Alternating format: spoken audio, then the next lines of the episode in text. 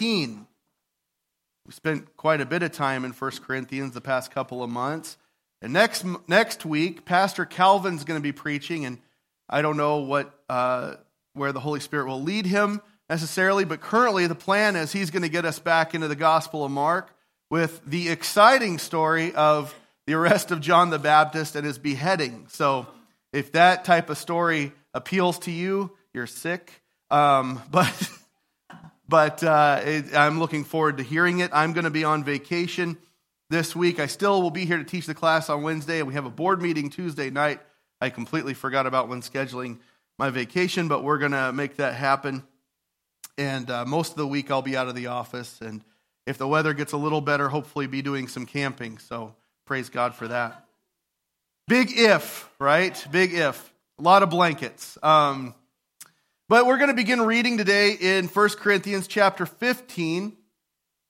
It begins in, cha- in a verse 1. He says, Now I would remind you, brothers, of the gospel I preached to you, which you received, in which you stand, by which you are being saved, if you hold fast to the word I preached to you, unless you believed in vain. For I delivered to you as of first importance what I also received that Christ died for our sins in accordance with the scriptures, that he was buried, that he was raised on the third day in accordance with the scriptures, and that he appeared to Cephas and to the twelve. Then he appeared to more than 500 brothers at one time, most of whom are still alive, though some have fallen asleep. Then he appeared to James, then to all the apostles. Last of all, as to one untimely born, he appeared also to me for I am the least of the apostles. Unworthy to be called an apostle because I persecuted the church of God. But by the grace of God, I am what I am, and his grace toward me was not in vain. On the contrary, I worked harder than any of them, though it was not I, but the grace of God that is with me. Whether then it was I or they, so we preach, and so you believed. If you get nothing else from this message today, you're taking notes and you want to write this down, or just remember this one thing. Everything, everything in your life hinges upon what you believe about Jesus of Nazareth. I'll say that again. Everything hinges upon what you believe about Jesus of Nazareth. Now, when I say this, I'm not speaking hyperbolically, but I do not think that I've ever preached a more important message than what I'm about to, live, to deliver to you today. And I don't say that because it's Easter. I don't say that because I'm the one preaching. I don't say that because it's Faith Assembly and this is our church. I say it because this word is vital, it is of most importance. This message, if we miss it, if I miss it, we can easily miss all that matters. When I say everything hinges upon what you believe about Jesus, I mean it. Many of you have heard me say over the past nine months now, your life imitates your theology. What you believe about Jesus impacts everything else in your life. It'll affect the way you talk. It'll affect the way you think. It'll affect the way you act. It'll affect the way you treat other people. What you believe about Jesus of Nazareth, who we call Jesus Christ, shapes everything else in your life and it changes everything. You don't believe that or you don't understand what I mean by that, it's quite possible you are rejecting the gospel. You are rejecting who he is. He said in John 15, 5, I am the vine, you are the branches. Whoever abides in me and I in him, he it is that bears much fruit, for apart from me you can do nothing. He's not saying that apart from me you can do nothing of eternal significance. He's saying he is sovereign God. Apart from him, we can do absolutely nothing. We believe that as Christians. We believe that he is the Christ, that he is the Son of God.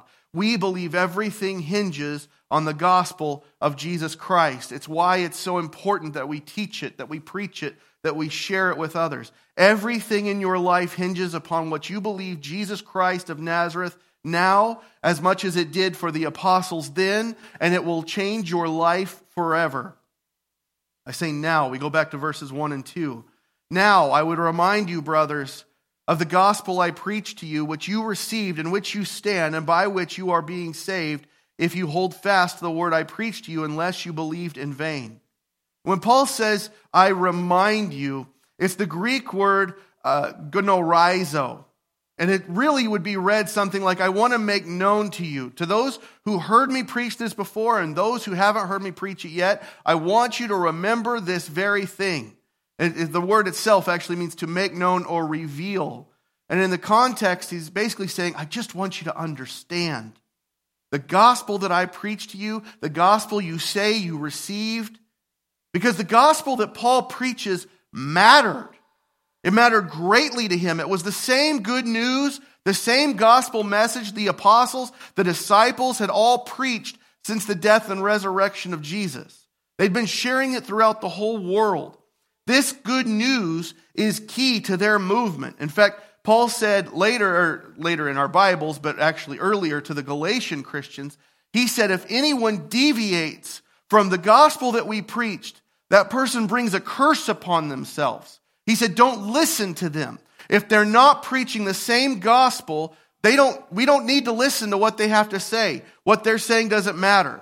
He says to the church of Galatians exactly, he says, but even if we or an angel from heaven should preach to you a gospel contrary to the one we preached to you, let him be accursed. As we've said before, so now I say again, if anyone is preaching you a gospel contrary to the one you received, let him be accursed. In other words, it doesn't matter what power he speaks in, how great, how eloquent he speaks it. It doesn't matter what signs and wonders accompany him. It doesn't matter if he's an angel of God himself. If he's deceiving you with a different gospel, ignore that being. Ignore them because they are bringing a curse. The word he uses is the Greek word anathema, and it means an eternal curse, eternal torment. Their gospel is false. Don't believe it because the gospel matters. Everything hinges upon it. If it's been preached to you and you've received it, you believe it. If you confess with your mouth that Jesus is Lord, believe in your heart that God raised him from the dead, you will be saved. That's what Paul tells the church in Rome. But you don't just believe it in your heart, you testify to its truth. That's standing on it. That's what Paul's referring to here. We call it our testimony. And your testimony as to what Jesus has done in your life is a very powerful thing. If we've truly received it, it's changed our lives. It's changed the very core of who we are. Now, if we believe in vain, we can't expect this message to do anything, right? It becomes null and void. We don't care. It doesn't change us. We've, we've rejected it. The writer of Hebrews says it this way For we have come to share in Christ if indeed we hold our original confidence firm to the end. If we believe it, if we receive it, we stand on it and we are saved. Nobody takes that from you. Now, you can reject it. You have the free will to reject it, but nobody's going to. I, don't like the, the term lose your salvation. Can people lose their salvation? No, I, I don't believe people can lose it. I believe they can reject it. I don't wake up one day and go, hey, where'd my salvation go? Right? We don't lose it, we reject it. And Jesus said, basically, you're the only one who has that, that ability. No one's going to steal it from you. He said, My sheep hear my voice. I know them. They follow me. I give them eternal life, and they will never perish, and no one will snatch them out of my hand. It was preached, and they received it, and they stand on its truth, and they're saved.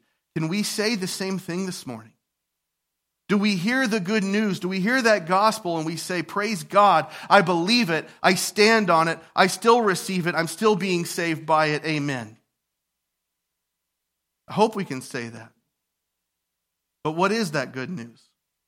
I said last week, so few people understand it. That's why so few people, few people accurately share it.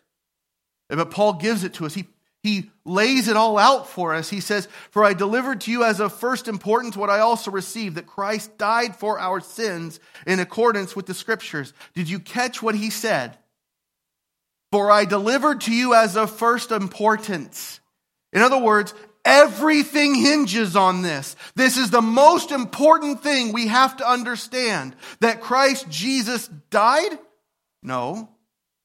People die all the time, right? Innocent people die. That's why most states in the United States no longer have an electric chair.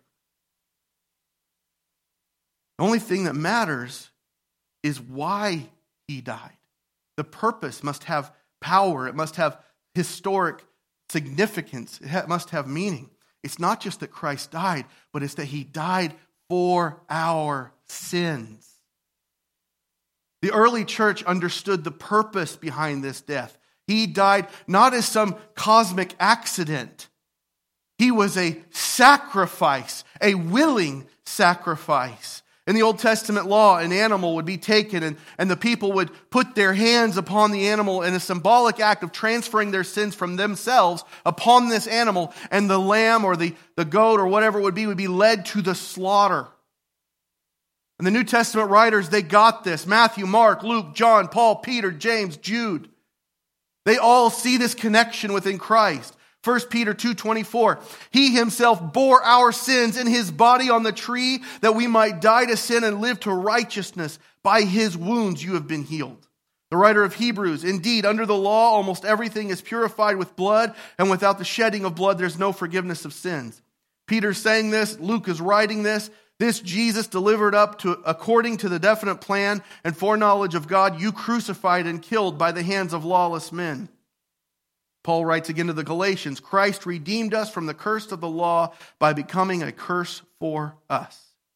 It is written, Cursed is everyone who is hanged on a tree. And the list goes on. Our sin, our shame, our guilt, our curse was placed upon him on that cross.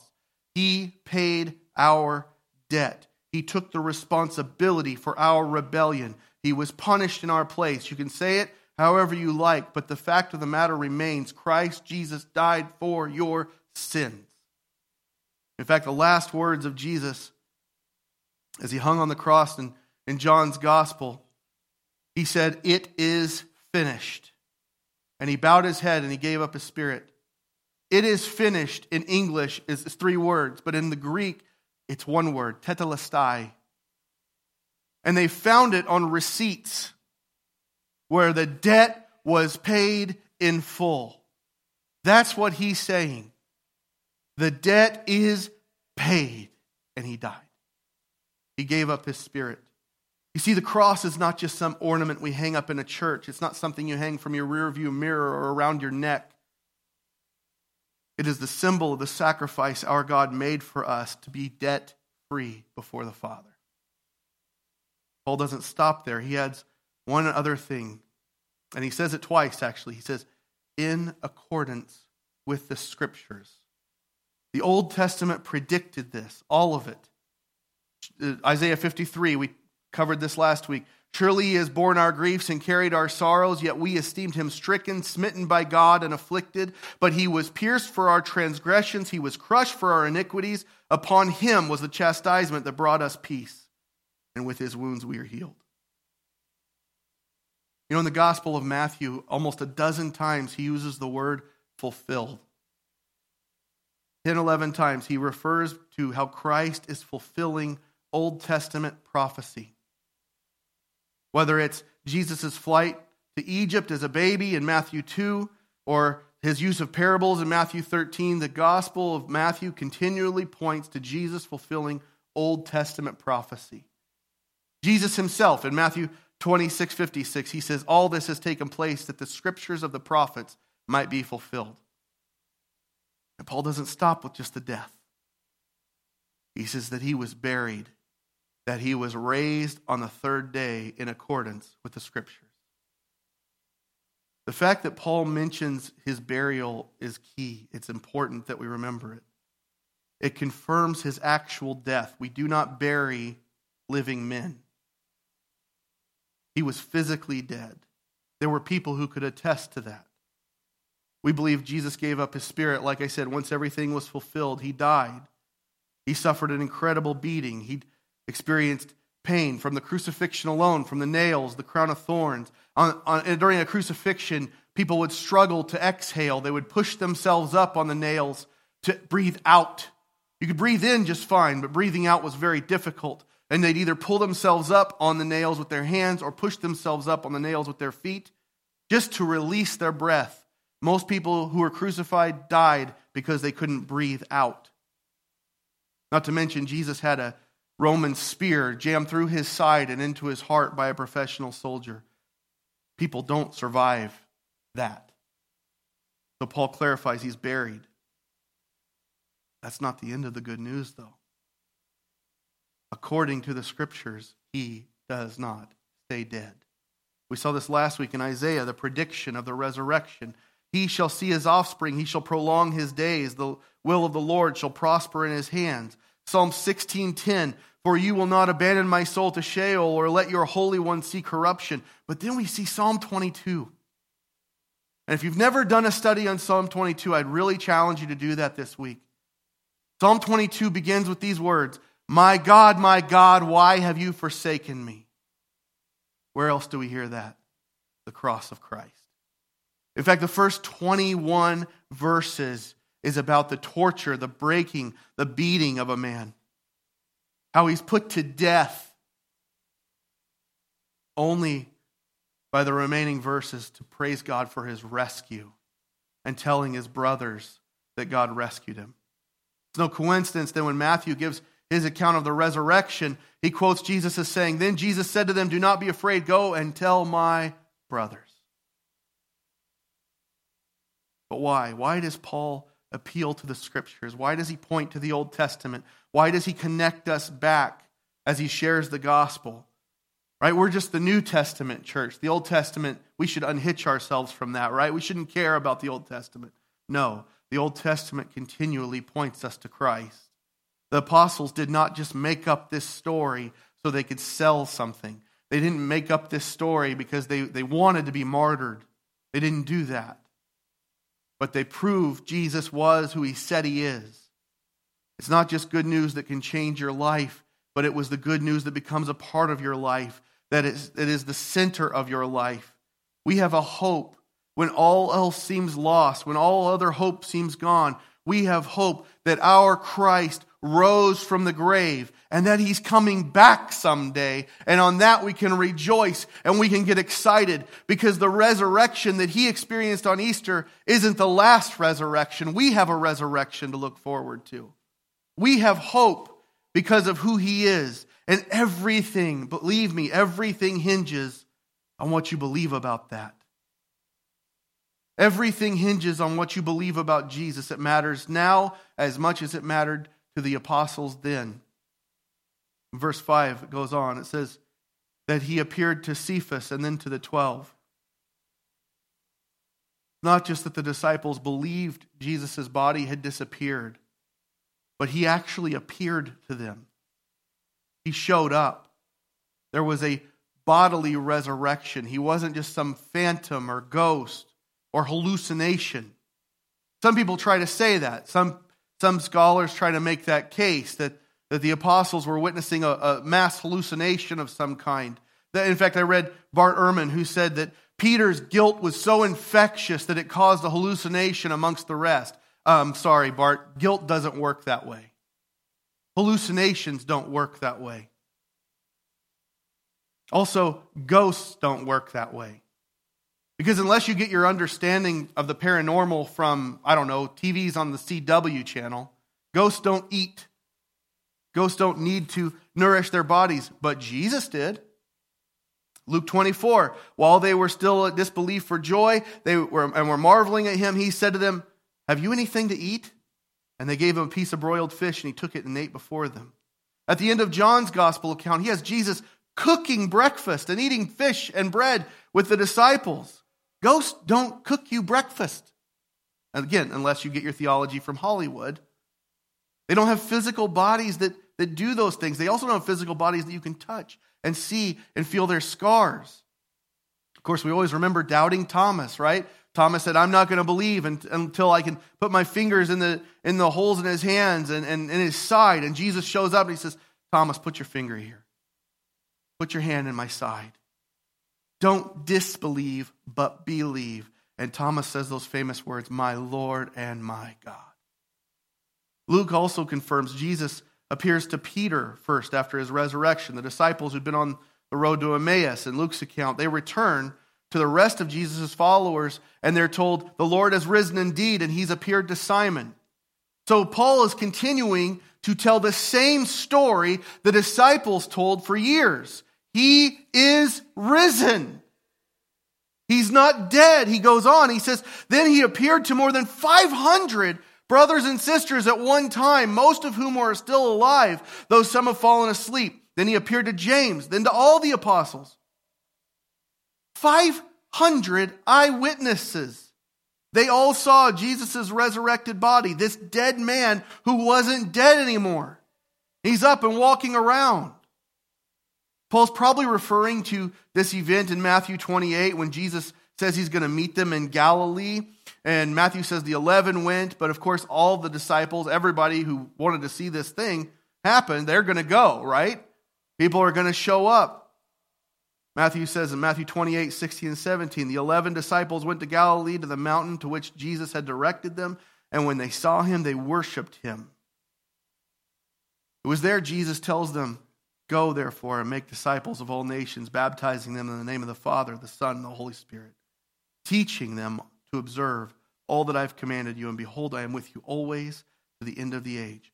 And that's the launch of the church. These 500 people go forth telling of what they saw. They all saw the same thing. They all witnessed the same thing. You know, last Sunday, the Yankees played the Red Sox. Well, that's a, that's a quick U turn, Pastor Jeff. Hold on to your seats. Yankees played the Red Sox. 46,000 people, 46,108 to be exact, showed up to watch these two baseball. These guys, these two teams have played against each other for almost 150 years. You believe that? 46,000 people showed up. And if you were to just to take 500 at random, 500 people from that crowd, you know what the end story is going to be? The Red Sox won. Couldn't, maybe couldn't tell you the final score, but they'll tell you the fact. The Red Sox won. Paul is saying, go back and ask those 500 people. Some are dead, but most are still around. And you know what? They're going to tell you the same thing. He is risen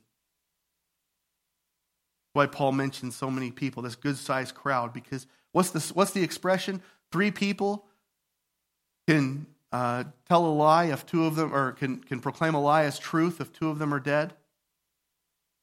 Right? Three people can, can keep a lie, keep a secret if two of them are dead. That's, that's the expression. But 500 people? And he says, and most of them are still alive. You know why he said that? Because some were dying as martyrs. Some were being put to death. Some probably had died because of Paul. And he can tell you some of them are, most of them are still around. Go ask them. Investigate. I'm telling the truth. So if you don't believe what Paul is preaching, just investigate it for yourself. Of course, nobody ever in the first couple of centuries discredits this. Nobody says that that didn't happen. Many historians will say that at least his disciples believed it to be true and were willing to die for it. Even some liberal scholars today, they have to concede the fact that somehow this Jesus appears to have cheated death. Not just enough that he died, but he rose again. That proves his divinity. It proves he's God's son. There are, there are no accounts of those 500 or the disciples recanting or changing their opinion. In fact, they all would be willing to die for that truth. It mattered to them, it mattered greatly to them. But then Paul goes on, he says, then he appeared to James. Now, this is important. This is, this is a life changed by the gospel right here in First Corinthians. Because if you remember, Paul, or I'm sorry, James is Jesus' half brother, right? And if you remember from our Mark series, what did, what did Jesus' brother, James, want to do? He wanted to kidnap Jesus and take him home because they thought he'd all gone crazy, right? But he witnesses the resurrected Christ. He sees his brother, who he knew to be dead, now alive, and he becomes a leader within the church. In fact, he writes what we call the Epistle of James. He's a leader in the church of Acts.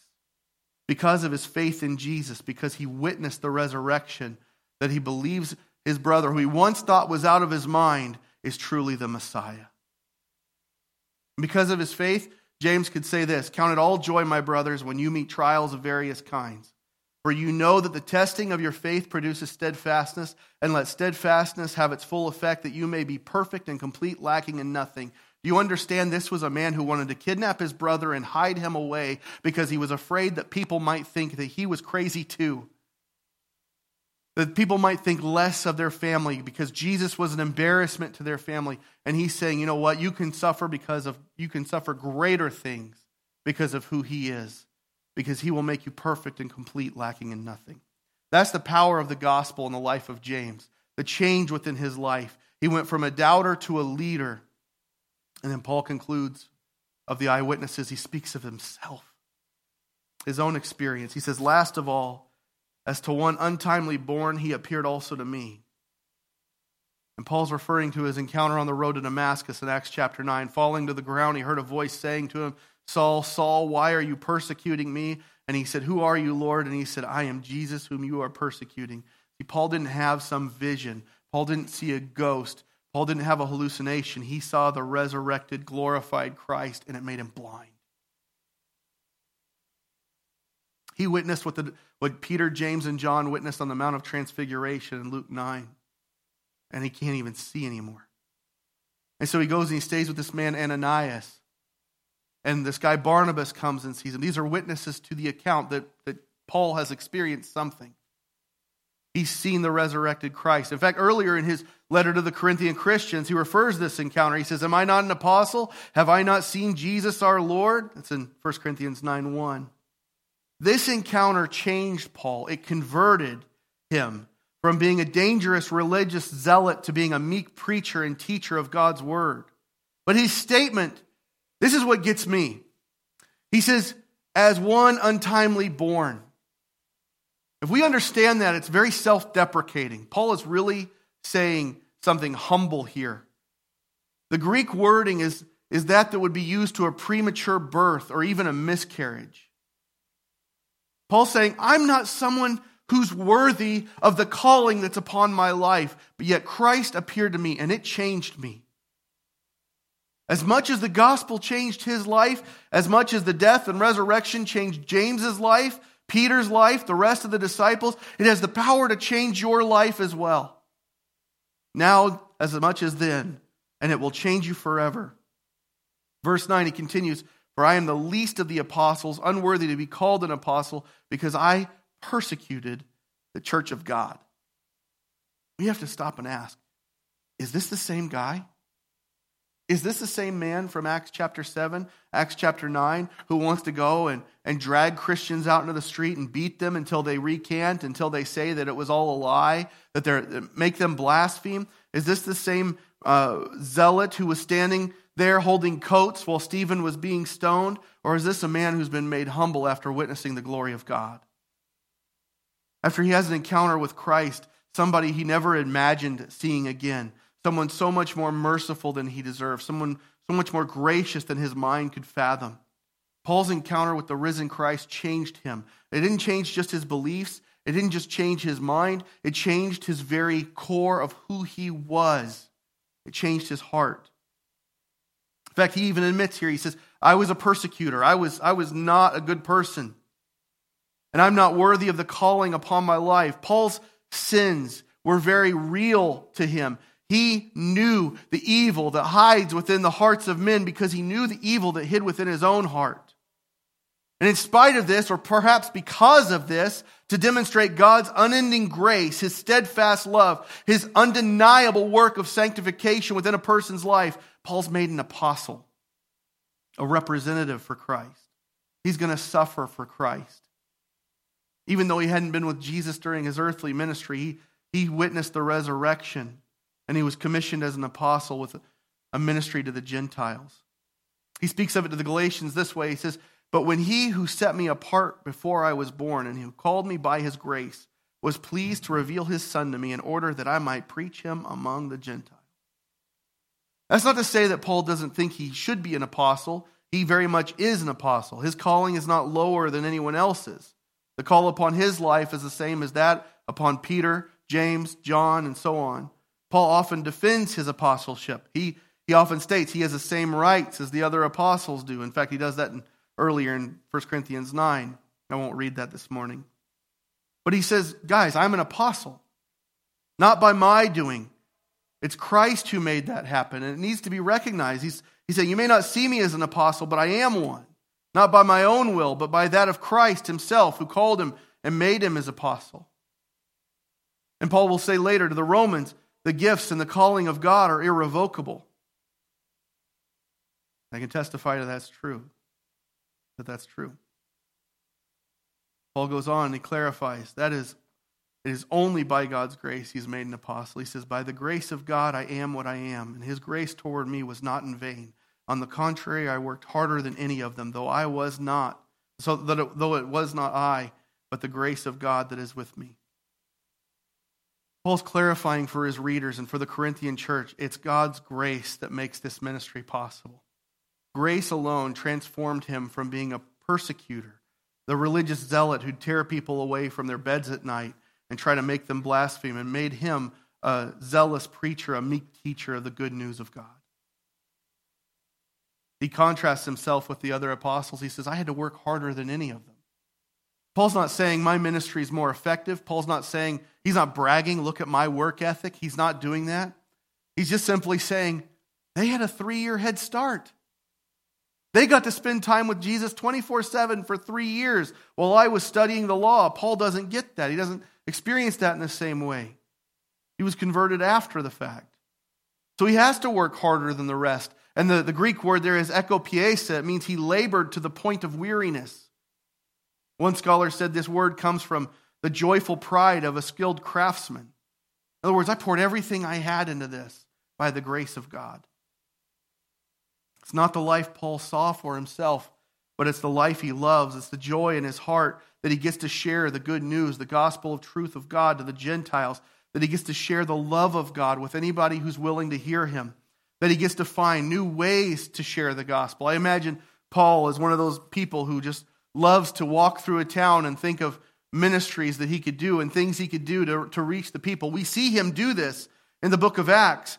He's walking through the city of Athens, and he, I imagine he's asking himself, How can I take this culture and point them to Christ? And what happens is he ends up standing before the men of the city and he says, Men of Athens, I perceive that in every way you're very religious because I saw your objects of worship. I saw your altars to false gods. I saw your temples to false gods. I even saw you had an altar to an unknown God. But let me tell you about the God who made himself known. And in Acts 17, he says, The times of ignorance God overlooked, but now he commands all people everywhere to repent because he has fixed a day on which he will judge the world in righteousness by a man whom he has appointed and of this he has given assurance to all by raising him from the dead. And that man he appointed was Christ.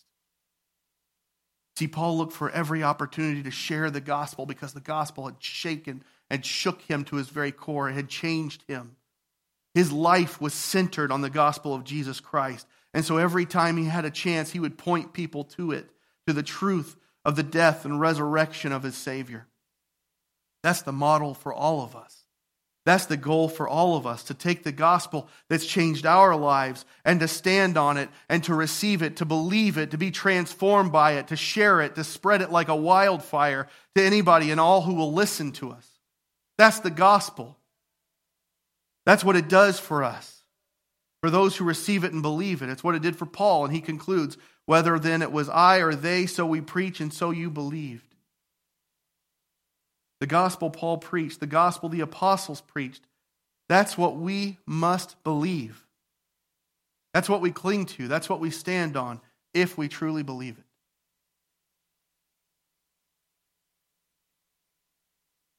But now comes the sad news, the bad news. Quite simply, not everyone will receive it. Not everyone will allow this to shape them, to change their heart to bring them to repentance. Jesus himself said, Enter by the narrow gate, for the gate is wide and the way is easy that leads to destruction, and those who enter by it are many. For the gate is narrow and the way is hard that leads to life, and those who find it are few. And he goes on, he says, On that day, many will say to me, Lord, Lord, did we not prophesy in your name and cast out demons in your name and do many great works in your name? And then I will declare to them, I never knew you. Depart from me, you workers of lawlessness. You see, they may know Jesus, but does Jesus know them? Those who enter by the wide gate, those who try to, to make their own way into salvation, they miss it. Because the gate is narrow and the way is hard that leads to life. The gate that is wide, the way that is wide, leads to destruction. And many will say, But God, didn't I, didn't I do this or didn't I do that? It won't matter that you knew him if you didn't have a relationship with him. If you know him, so what does he know you? See, the sad fact is, every day, every single day, people miss heaven by 18 inches, the distance from their heart to their head. They know it. They know Scripture. They know the Bible. They, they know Jesus. They know about salvation. They know about church. But they don't love Jesus. Not really. They don't love their Bible, which speaks of Jesus. They don't love their church, which should be teaching them the Bible, growing them to Jesus. They don't grow closer to Jesus. They know him, but he doesn't know them. Enter by the narrow gate. He alone is the narrow gate. He said in John 10 9, I am the door. If anyone enters by me, he will be saved and will go in and out and find pasture. He said, I am the way, the truth, and the life. No one comes to the Father except through me. There is no other way to be saved. If we do not believe in him, if we do not accept him, if we do not live for him, it does not matter that he, died for you because you've not received him. And I'll say this and I'll move to close. In the book of Acts, in the third chapter, there's this man who sits outside the temple at the gate called Beautiful. And he's a beggar. He was there every day. And his friends take him to this gate every day.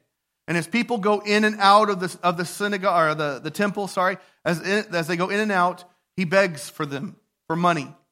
Likely has a cup or his hand out. And at some point, he becomes kind of passive about it because most people probably don't give him anything. And so he, he sees John and Peter going into the temple, and he likely asked for alms. In fact, scripture tells us he does. He asked for money, half paying attention. And Peter stops and he says, Hey, look at us. Verse 5 of Acts 3, it says, He fixed his attention on them, expecting to receive something from them. He looked at these two men, probably expecting to get money so that he could go and buy food just to be hungry again. He might have looked at them expecting to get money so he can buy clothes, which will just wear out. But he looks up at them regardless. He, it says he fixed his attention on them. And Peter said, I have no silver and gold, but what I do have I give to you. In the name of Jesus Christ of Nazareth, rise up and walk. And he took him by the right hand and he raised him up, and immediately his feet and ankles were made strong. Truth is, I don't know why you came this morning. Maybe this is your church. Maybe someone convinced you to try Faith Assembly of God. Maybe, maybe someone had to drag you here because it's Easter. We don't do the fog machines and the laser lights. This, this is us. We don't bring some kind of crazy worship experience. In fact, pretty much we didn't change anything for today. We have an Easter egg hunt after service. That's about it. This is who we are. We're not about the silver and gold, but we offer the gospel of Jesus Christ of Nazareth that'll help you walk, that'll help you stand. Paul said, Now I would remind you, brothers, of the gospel I preached to you, which you received, and which you stand, and by which you're being saved. If you hold fast to the word I preached to you, unless you believed in vain, believing in the gospel will change your life. We believe that. That's the message of our church that Jesus Christ can change your life. He has for many of us in this room. And if you're here and maybe you've made a lot of mistakes, maybe you've been living for yourself, maybe you, you know Christ, but you don't know if he knows you, today's a great day to make changes. The Bible calls that repentance. Doesn't matter if you're perfect. Nobody's perfect. I'm definitely not perfect. People say, well, doesn't God just love me just the way I am? Absolutely, He does. But you know what? He's a good father. I always use this example, but now I have a more perfect example because I have a three year old son. And we are in what I like to call the latter stages of potty training. And the other day I was carrying him inside and he was resting on my forearm. I mean, I'm just carrying him in like this. I have groceries in this hand, a bag in this hand, and we're walking into the house. And as I enter the house, my left arm becomes very warm and very wet. And I'm wearing my favorite jacket. And yeah, I was a little irritated, to say the least. But I said, Linus, you need to go potty? Yes. I'm going to put you down. You're going to go potty. Daddy's going to go throw his coat in the washer. And that was it. Did I not love my son in that moment? I was a little, little angry at his behavior, but I'll tell you what, still loved him. I would fight for that boy in that moment. I'd die for that boy in that moment so that he could go potty and clean up his mess. And let me tell you something God is a better father than I am. And he died to clean up the mess in our lives, to save us from that mess. And He loves us in spite of that mess, and He will clean us up in His timing. Don't worry about that. He'll do it. But don't hesitate. Hear the gospel one more time today and let it change your life. God so loved the world, He gave His only Son, that whoever believes in Him should not perish but have eternal life. Jesus died on a cross, taking our sins upon Himself. He was buried. He rose in victory from the grave, all according to the Scriptures. He did it for you. He did it for me. He did it for us. If you believe that today, I'm not going to ask every head bowed, every eye closed, and you raise your hand. No. This is, this is in your heart. You make this decision today. I'm not going to ask for eye contact or any kind of show. I'm just, do you make that decision in your life today? If you'd like, if you if you'd like someone to pray with you, we have a prayer team here. Grab an usher, grab a greeter, grab me after the service. No one can make that decision for you. You have to make it on your own. But if you've received that gospel, if you've received that good news, it will change you to the very core of who you are. Will you stand with me as we close in prayer?